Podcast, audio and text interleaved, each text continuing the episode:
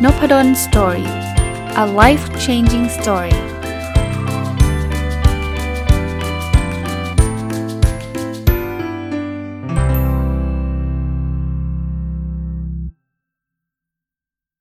สวัสดีครับ ยินดีต้อนรับเข้าสู่ Nopadol's Story Podcast นะครับ แล้วก็วันเสาร์นะครับ ยินดีต้อนรับเข้าสู่รายการผู้ประกอบการวันหยุดหรือ Weekend Entrepreneur นะครับ ผมยังคงอยู่กับหนังสือเล่มนี้นะครับ ซึ่งรีวิวมาตั้งแต่ปลายปีที่แล้ว แล้วก็มีเว้นไว้สัปดาห์หนึ่ง เพราะว่าสัปดาห์ใกล้ปีใหม่ก็จะถือโอกาสมารีวิวรายการนี้ของปี 2566 ที่ผ่านมาก็เลยกระโดดข้ามไปสัปดาห์หนึ่งนะครับแต่ว่ายังรีวิวไม่จบ นะหนังสือชื่อ How to Work for Yourself นะครับ เขียนโดยคุณราเชลบริดจ์นะเข้าใจว่ายังไม่มีแปลนะ ผมอ่านจบแล้วแล้วก็ทยอยหยิบบางบทไล่มาเรื่อยๆนะมามาชวนคุยมารีวิว คราวนี้ วันนี้เนี่ยผมคิดว่าบทหนึ่งเนี่ยที่น่าจะตอบโจทย์ผู้ประกอบการวันหยุด แล้วจริงๆ ก็ตอบโจทย์ผู้ประกอบการนะเพราะว่าหนังสือเล่มนี้เขาไม่ได้พูดถึงผู้ประกอบการวันหยุดอย่างเดียว คือ work for yourself ก็คือการออกมาเป็นนายตัวเอง หรือว่ามาเป็นผู้ประกอบการนั่นแหละ บทที่อยากจะนำมาแชร์วันนี้ก็คือ การตั้งราคา ผมคิดว่าหลายคนคงมีปัญหาเรื่องเรื่องนี้นะครับ ส่วนตัวผมอะ่ะผมเล่าประสบการณ์ผมด้วยนะ คืออย่างที่ผมบอกนะ ผมรีวิวหนังสือผมไม่ได้มาบอกว่าหนังสือเล่มนี้พูดอะไรบ้าง 1 2 3 4 5เราเลิกนะ ผมก็จะสอดแทรกประสบการณ์ส่วนตัว คือผมเป็นผู้ประกอบการวันหยุด แล้วก็รู้สึกเหมือนกันว่าเเราจะตั้งราคาเท่าไหร่ดีนะ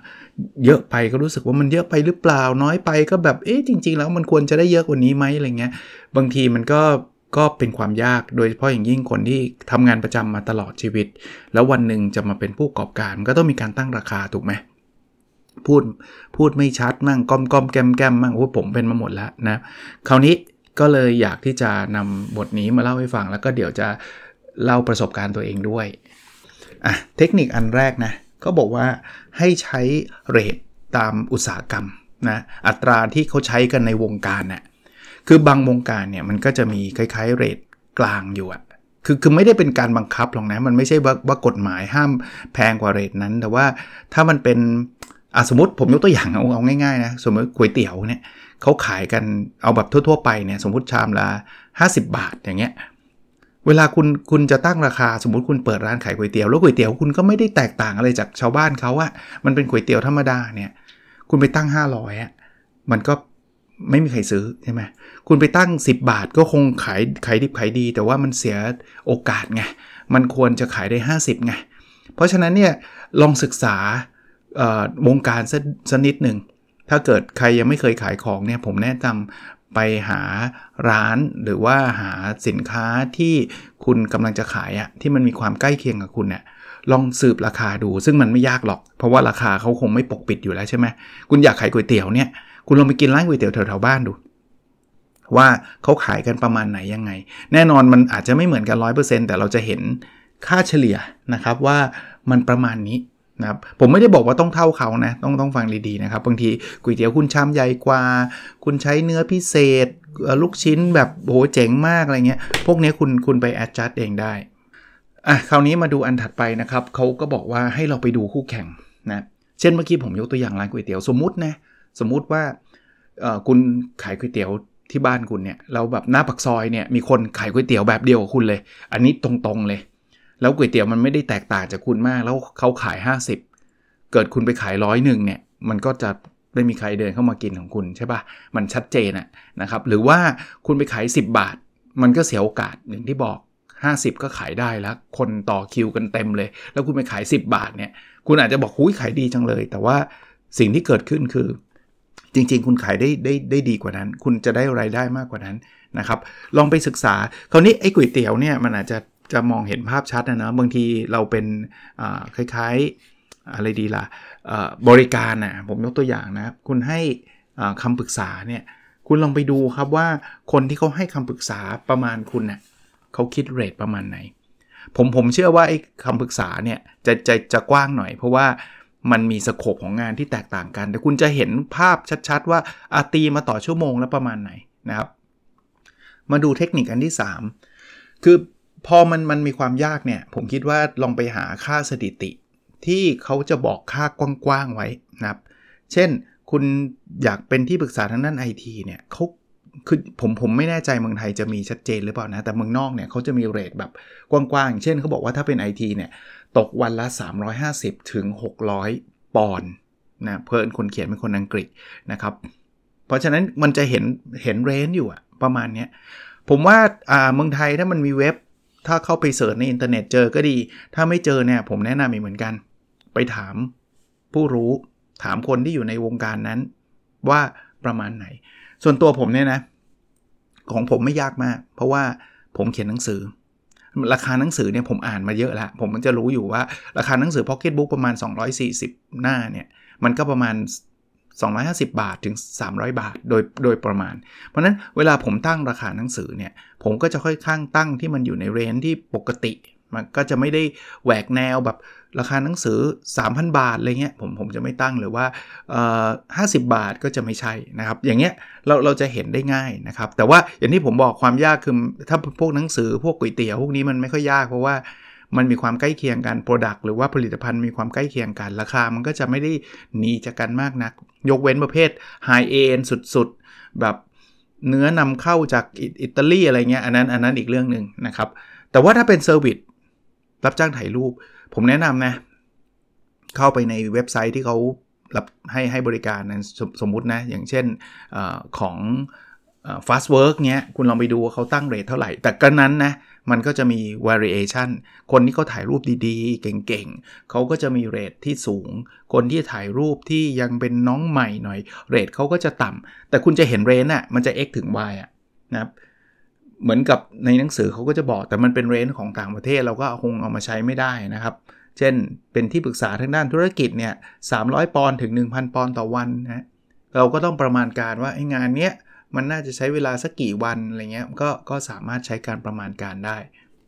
เทคนิคอันถัดมานี้ไม่ควรใช้เมื่อกี้พูดถึงเทคนิคที่ควรทำแล้ว อันนี้ไม่ควรทำคือ อย่าเอาเงินเดือนเดิมคุณมาหารเป็นราคาค่าตัวต่อชั่วโมงคุณอายกตัวอย่างนะ คุณบอกว่า เฮ้ย เราไม่รู้ว่าจะชาร์จที่ปรึกษาค่าที่ปรึกษายังไงดี แต่ว่าเราเนี่ยได้เงินเดือนเดือนละสี่หมื่นนะทำงานเดือนละ 25 วันทางนั้นฉันคิดค่าจ้างวันละพันหกแล้วกัน คือเอาสี่หมื่นหารยี่ห้าอันนี้ไม่ work อันนี้ไม่ work เพราะว่าราคามันอาจจะต่ำเกินไปกับ service ที่คุณให้ หรือสูงเกินไปกับ service ที่คุณให้ก็ได้ มันไม่เกี่ยวครับว่าเงินเดือนคุณเท่าไหร่ เพราะว่าสิ่งที่คุณทำอาจจะไม่ใช่สิ่งที่เป็นงานประจำคุณไง อย่างเช่นเงินเดือนคุณคุณเป็นนักบัญชี คุณได้เดือนสี่หมื่นเนี่ยคือวันละพันหกอะแต่คุณไปรับจ้างถ่ายรูป คุณไปชาร์จวันละพันหกมันอาจจะมากไปหรือน้อยไปอย่างที่ผมบอกมันมันไม่เกี่ยวกันไงนั่นมันคือ rate การจ้างพนักงานประจำแล้วอย่าลืมนะพนักงานประจำเนี่ยมันมีหลาย ๆ อย่างที่มันไม่ได้เป็นตัวเงิน เช่น สวัสดิการมีนู่นนี่นั่นอะไรเงี้ยแต่วิธีการเอาเอาเงินเดือนเดิม แต่ผู้ประกอบการวันหยุดมันมีเงินเดือนอยู่แล้วใช่ไหมแล้วเอามาหารเป็นต่อชั่วโมง แล้วคุณไปชาร์จลูกค้า ในในใน service หรือว่าบริการที่คุณให้เนี่ยอาจจะไม่ใช่วิธีที่ดีนักนะครับ อีกเรื่องครับ ให้คุณเข้าไปคำนวณ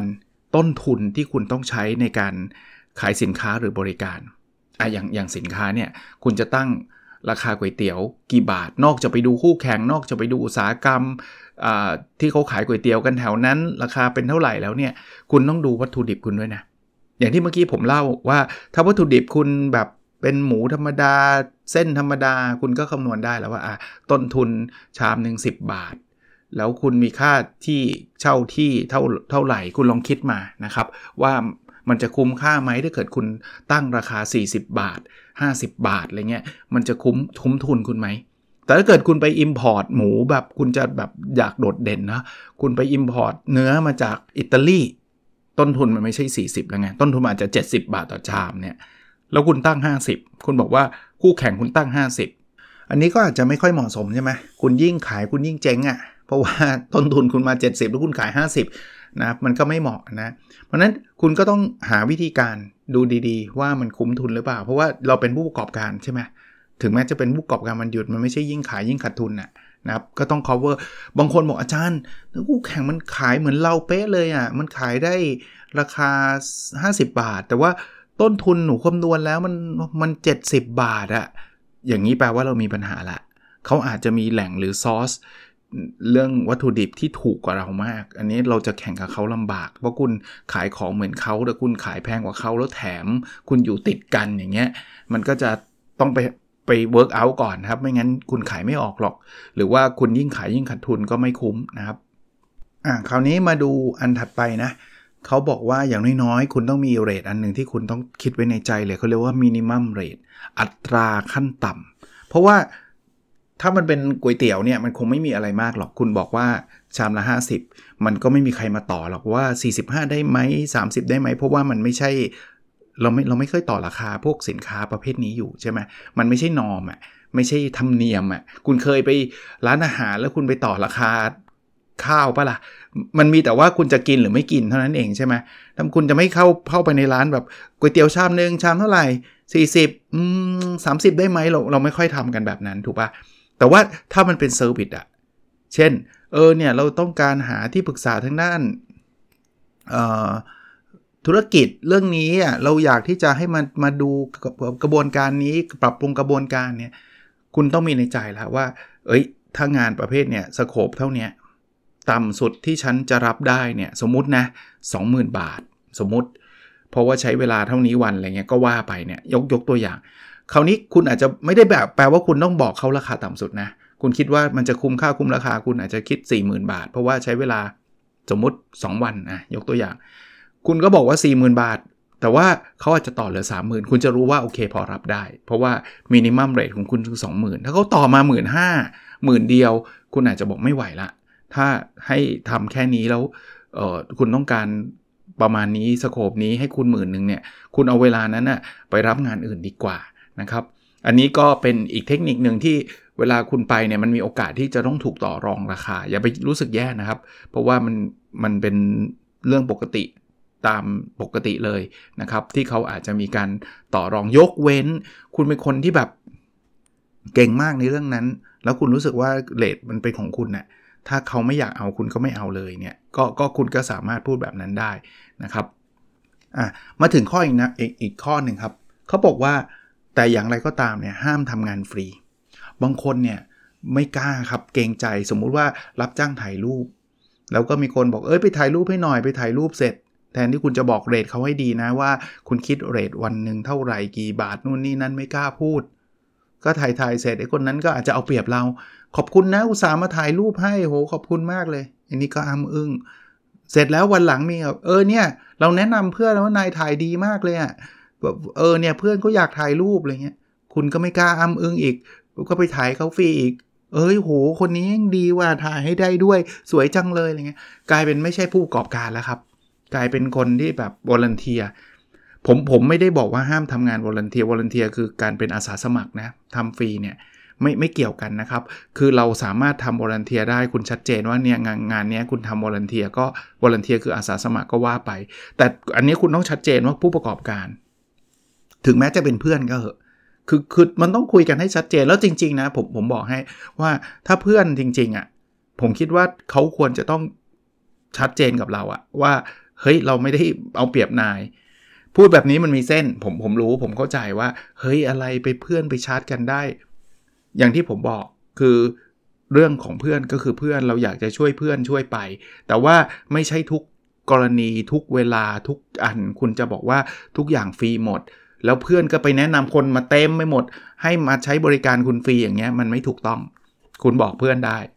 ถ้าคุณอยากให้เพื่อนฟรีนะ ถ้าคุณอยากให้เพื่อนฟรีนะ คุณบอกว่าเฮ้ยถ่ายรูปเนี้ยงานแต่งงานเพื่อนสนิทคุณไม่เป็นไรเว้ยเดี๋ยวถ่ายให้เลย แต่แต่เชื่อไหมปกติเพื่อนสนิทกันเขาจะไม่เขาจะไม่เอาฟรีหรอก เขาจะบอกให้ไม่ได้เว้ย ถ้ามาเนี่ยขอบคุณมากเลยแต่แต่ต้องชาร์จ คุณจะคุณจะคิดเพื่อนสนิทเท่าไหร่คุณก็ว่าไป หรือคุณอยากจะฟรีจริงๆ บอกให้ไม่ได้สนิทกันมากเว้ย เราเราไม่ยอมชาร์จ แต่ว่ามันจะไม่ใช่ลักษณะแบบเดียวกันกับกับทุกคน บอกว่า เอ้ยทุกไอคนนี้ถ่ายรูปฟรีตลอดเวลาไม่ใช่ คุณก็ต้องบอกเพื่อนชัดเจน ถ้าสมมุติเพื่อนนั้นแนะนำเพื่อนของเพื่อนมาก็ต้องบอกเขาบอกว่า เออแต่เราเลทของเราประมาณนี้นะ ต้องต้องต้องพูดนะครับ ไม่เช่นนั้นเนี่ยมันไม่ใช่ผู้ประกอบการมันหยุดฮะมันเป็นงานอดิเรกถ้าใครอยากทำงานอดิเรกทำไปครับ แต่ผู้ประกอบการต้องชัดเจนอะอีกเรื่องครับเขาบอกว่าต้องกล้าหาญคือบางคนเนี่ยเวลาบอกบอกบอกราคาเนี่ยพอบอกเสร็จปุ๊บรู้สึกผิดเลยนะรู้สึกผิดเลยว่าแพงไปเพราะว่า สมมุติคุณบอกว่าคุณคิดวันละหมื่นเฮ้ยเออห้าพันล้วกัน อย่างเงี้ย คุณไม่ไม่แน่นอนแล้วแล้วคนฟังรู้สึกไม่ดีด้วยนะ คนฟังคุณคุณลองนึกภาพนะ คุณกำลังจะไปหาคนคนหนึ่งแล้วก็บอกว่าเลทเขาวันละหมื่น แล้วก็อยู่ดีๆเขาก็ลดมาเหลือห้าพันเฉยอะเฮ้ยเฮ้ยแปลว่าอะไรวะ แปลว่าจริงๆ มันคือพันเดียวหรือเปล่าวะ ใช่ปะคือคือคุณรู้สึกว่ามันไม่มันไม่มีความชัดเจนเลยอะเพราะนั้นนี่คุณต้องชัดเจนนะครับ ต้องชัดเจน ผมบอกให้ว่าคนที่มือใหม่ๆอะจะค่อนข้างไม่ค่อยมั่นใจในตัวเองในการบอกเรท มันอาจจะเป็นวัฒนธรรมคนไทยด้วยแหละ ที่แบบเกรงใจ ผมบอกวิธีคิดให้ คุณไม่ได้ไปขอเงินเขาครับ เอาตรงๆนะครับ มันคือการแลกเปลี่ยนอย่างยุติธรรม บอกแบบนี้ได้เลย เราเราไม่ได้แบบเออพี่พี่ให้เงินผมหมื่นนึงได้ไหมผมไม่มีข้าวกินไม่ใช่ครับ ไม่ใช่ คุณกำลังจะนำเสนอสินค้าหรือบริการ ที่มันคุ้มค่า คุณไม่ต้องกลัวหรอกว่ามันจะไม่คุ้มถ้าไม่คุ้มเขาไม่เอาครับ ถ้าคุณตั้งราคาหมื่นหนึ่งต่อวันแล้วเขารู้สึกว่าอุ้ยตายแล้วแพงจังเขาก็ไม่เอา มันก็กเราไม่ได้ไปเอาเปรียบใครครับ ถ้ามันมันไม่คุ้มเขาไม่เอา ถ้าเขาคิดว่าคุ้มเขาเอา เพราะว่าบริการคุณเนี่ยคุณค่าของบริการคุณที่มีต่อธุรกิจเขา มันอาจจะไม่เหมือนกันในบางธุรกิจ บางธุรกิจเนี่ยอาจจะรู้สึกว่าไม่มีคุณค่าอะไรเลย ถ้าอย่างนี้เขาจะคิดว่า 500 ก็พอแล้วหมื่นหนึ่งเนี่ยไม่ได้ไม่ได้เอาไปใช้หรอกใช่ปะ บางธุรกิจเนี่ยโอ้โหไอสิ่งที่คุณให้เขาไปเนี่ยหมื่นหนึ่งเนี่ยเป็นขี้ประติ๋วเลย เพราะว่ามันทำให้ยอดขายเพิ่มขึ้น 3 ล้านอย่างเงี้ยมันจะคุ้มเพราะนั้นมันไม่มันไม่จำสินค้าหรือบริการเราเนี่ยมันไม่จำเป็นที่ต้องคุ้มสำหรับทุกคนนะอะผมยกตัวอย่างตัวผมนะเรื่อง OKR ผมรู้ครับ คนที่เชิญผมมาบรรยายเนี่ยบางคนเนี่ยอยากแค่แบบรู้เฉยๆอะ่ะคือคือไม่ได้เอาไปใช้อะไรกะ ไม่ได้ใช้กะแบบว่างๆไม่มีอะไรทำแล้วก็อยากรู้เงี้ยอย่างเงี้ย พอเขามาเชิญผมบรรยายเขาจะรู้สึกว่าโอ้ต้นทุนการเชิญอาจารย์นพดลมันสูงไว้ไม่เอาดีกว่า ซึ่งผมไม่รู้สึกผิดใดๆนะครับ ผมก็รู้สึกว่าดีแล้วแหละ เพราะว่าเวลาที่ผมอยากที่จะไปบรรยายให้เขาเนี่ย ผมไม่ได้อยากให้เขาแบบ ไม่มีอะไรทำฟังฟังเรื่องนี้ดีกว่า ผมไม่อยาก ผมอยากเอาเวลามีค่าเนี่ยไปบรรยายให้คนที่แบบใช้แล้วเนี่ยมันคุ้มค่ากับบริษัทเขาจริง ๆ มันทำให้บริษัทเขาเนี่ยเติบโตก้าวกระโดดเป็น 10 เท่า ซึ่ง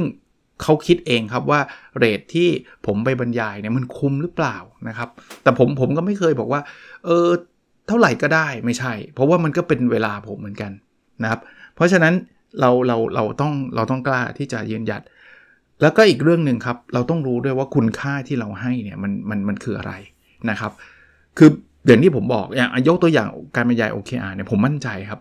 ว่าความรู้ที่ผมมีเรื่อง OKR เนี่ยมันมากพอที่จะเปลี่ยนองค์กรเขาได้ มันมากพอที่จะทำให้เขาประสบความสำเร็จในการใช้ OKR ได้ แล้วผมเชื่ออีกว่ามันจะทำให้องค์กรเขาดีขึ้นไม่รู้กี่เท่าเลย ถ้าเรารู้ว่าสิ่งที่เราทำเรามั่นใจคุณค่าในสิ่งที่เรา deliver เนี่ยเรากล้าที่จะพูดได้ว่า เอ้ย อัตราของเราเป็นเท่านั้นเท่านี้ ซึ่งซึ่งแต่ก่อนผมผมเข้าใจฮะแต่ก่อนก็จะแบบอ้อมแอมไม่กล้าพูดอะไรเงี้ยแต่จริงๆอะผมผมว่าตอนนี้ชัดเจน แล้วถ้าใครรู้สึกว่าหูยแพงจังเลย แปลว่าเขาไม่เหมาะที่จะมาให้ผมสอน OKR เขาแล้วเพราะเขาคิดว่าประโยชน์ที่องค์กรเขาจะได้จาก OKR มันน้อยกว่าสิ่งที่ผมสอนนะ่ะน้อยกว่าไอ้เงินที่เขาจ่ายให้ผมเพื่อไปสอนนึกออกไหมครับ ถ้าอย่างนี้อย่าทำเลยจริง ๆเขาถูกแล้วแหละที่เขาไม่ไม่ให้ผมไปบรรยายอะ่ะสมมุติเขาบอกโอ้จานแพงมากเลยไม่เอาดีกว่า แสดงว่าไม่คุ้มแล้ว ถ้าไม่คุ้มแล้วอย่าย้ายผมไปบรรยายเลย เพราะว่าถ้าผมถ้าเงินที่ท่านจ่ายให้ผมไปบรรยายเนี่ยแค่นี้มันยังไม่คุ้มเลยอะ่ะกับการที่องค์กรท่านจะใช้ OKR เนี่ยแสดงว่า OKR มันมันไม่มีประโยชน์ต่อท่านเลยอะ่ะในความเห็นของเขานะ ก็ก็ดีแล้วที่เราที่เราไม่ต้องดีลกัน ไม่มี no offense ก็คือไม่ได้มีโกรธเคืองอะไรกัน ท่านคิดว่าไม่คุ้มก็ไม่คุ้มครับ ก็ก็เท่านั้นก็จบนะอีกอันที่เขาแนะนำนะครับ ท่านอยู่ในระหว่างการต่อรอง มันมันมีเป็นเรื่องปกติในการต่อรอง คุณก็ไม่ต้องไปรีบลดราคาให้เขานะฮะถ้าบอกเขาบอกเดี๋ยวเขาขอไปคุยกับเจ้านายก่อน ขอไปคิดดูก่อนก็ปล่อยให้เขาคิดนะครับ ไม่ต้องรีบเขียนไปอีเมลตามไปบอกว่าลดละลดละ20%ดูแบบ ดูหิวมากอะคือแบบไม่ได้แล้วฉันต้องเอางานนี้ให้ได้ แล้วเรายิ่งคุณไปไล่ตามแบบนั้นเนี่ย คนก็จะเริ่มเห็นคุณค่าคุณน้อยลงเรื่อยๆฮะเขาจะเริ่มรู้สึกว่า เอ๊ะตัวนี้ตัวจริงเมื่อว่าดูมันจะอยากทำมากมายขนาดนี้เลยอะไรเงี้ยอีกเรื่องครับ อย่าอย่า ใช้คำว่าอะไรเดียอย่าคุมเครือเออ wake don't be wake อย่าคุมเครือ คือบางคนเนี่ยเออเรทผมเนี่ยอยู่ประมาณ หนึ่งหมื่นถึงห้าหมื่นนะครับ ก็แล้วแต่เขาก็บอกอะแล้วตกลงงานผมเท่าไหร่ อันนี้คุณลองไปคิดดูละกันตกลงไม่รู้สรุปไม่รู้ไม่เข้าใจ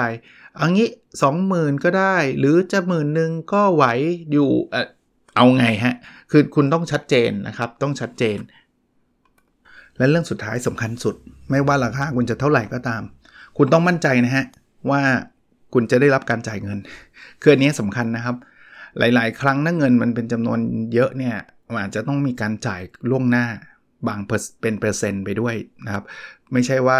คุณจะบอกว่า เอ้ย เดี๋ยวทำงานให้เสร็จ แน่นอนให้คนจ้างเราอะเขาไม่อยากจ่ายก่อนหรอก แต่ถ้ามันมีความเสี่ยงสมมติคุณชาร์จกันเป็นล้านอย่างเงี้ย แล้วคุณทำงานจนเสร็จ แล้วคุณลงทุนลงแรงลงค่าวัตถุดิบลงไปทุกอย่างปุ๊บ ถึงเวลา เสร็จปิดงานปิด job เขาหายไปเลยซวยนะครับ เงินเงินเป็นล้านนะครับ เพราะฉะนั้นมันต้องมีเทอมมี condition ว่าอะคุณอาจจะต้องให้จ่ายก่อน 50%แล้วงานเสร็จอีก 50%ไหมหรือว่าจะเป็นงวดงวดงวดแรก 30 งวด 2 30 งวดหลัง 40 ตรงเนี้ยลองลองแบ่งแล้วไม่รู้จะแบ่งยังไงลองไปคุยกับคนที่อยู่ในอุตสาหกรรมนี้ คนที่ทำงานแบบนี้ว่า เอ้ย อย่างเงี้ยเราควรจะแบ่ง แต่ว่าถ้าเงินมันไม่เยอะ ซื้อซื้อก๋วยเตี๋ยว 50 บาทต้องแบ่งไหมเอากินคำหนึ่งจ่าย 10 บาทอะไรเงี้ยมันไม่ไม่ได้ถึงขนาดนั้นไง ถ้ามันอย่างนี้อันนี้ผมทำให้มัน extreme หรือว่าสุดโต่งนะ แต่ว่าคุณจะเห็นภาพครับว่าคุณต้องมั่นใจ แล้วเขียน condition ให้ชัดฮะจ่ายเมื่อไหร่อย่างไร ผมก็เคยเจอฮะบางคนก็ผมไม่รู้ว่าด้วยความตั้งใจหรือไม่ด้วยความตั้งใจนะ ดึงยาวแบบไม่ไม่ยอมจ่ายอะ ก็ก็มีครับก็มี แล้วก็ลากไปเรื่อยๆ ทวงแล้วก็เงียบแหมตอนให้เราทำงานนี่คือแบบบี้ติดเลยนะ ต้องนู่นต้องนี่ต้องนั่น แต่ว่าพอถึงเวลาก็หาย มีมีแบบ 6 เดือนก็มีครับ หลายคนอาจจะหนี้ศูนย์ก็ยังมีนะครับ เพราะฉะนั้น ก็ต้องมั่นใจครับว่ามีสัญญา มีอะไรที่มันรัดกุมนะครับ บอกวันจ่ายให้ชัดเจน แล้วถ้าเกิดจ่ายหลังวันนั้นจะโดนปรับกี่เปอร์เซ็นต์อะไรเอาให้ชัดฮะ แล้วก็ติดตามด้วยไหมบางคนทำฟรีเลยทำแล้วก็ไม่มีเวลาลืมไปเลยไอ้คนจ่ายก็ไม่รู้ตั้งใจลืม หรืออาจจะลืมจริงก็ได้ ก็ไม่ได้จ่ายอีก ก็ก็เสียเวลากันไปนะครับ โอเค วันนี้ก็คงประมาณนี้นะครับ หนังสือถ้าอยากอ่านเองนะ How to Work for Yourself ของคุณราเชลบริดจ์นะครับอย่างที่ผมเรียนว่าผมไม่ทราบว่าจะมีการแปลหรือยังนะแต่เข้าใจว่ายังไม่มีนะครับ ผมก็เอามาทยอยมาเล่า แล้วก็บวกประสบการณ์ตัวเองเข้าไปด้วยนะครับ โอเคครับ แล้วเราพบกันในสดถัดไปนะครับ สวัสดีครับ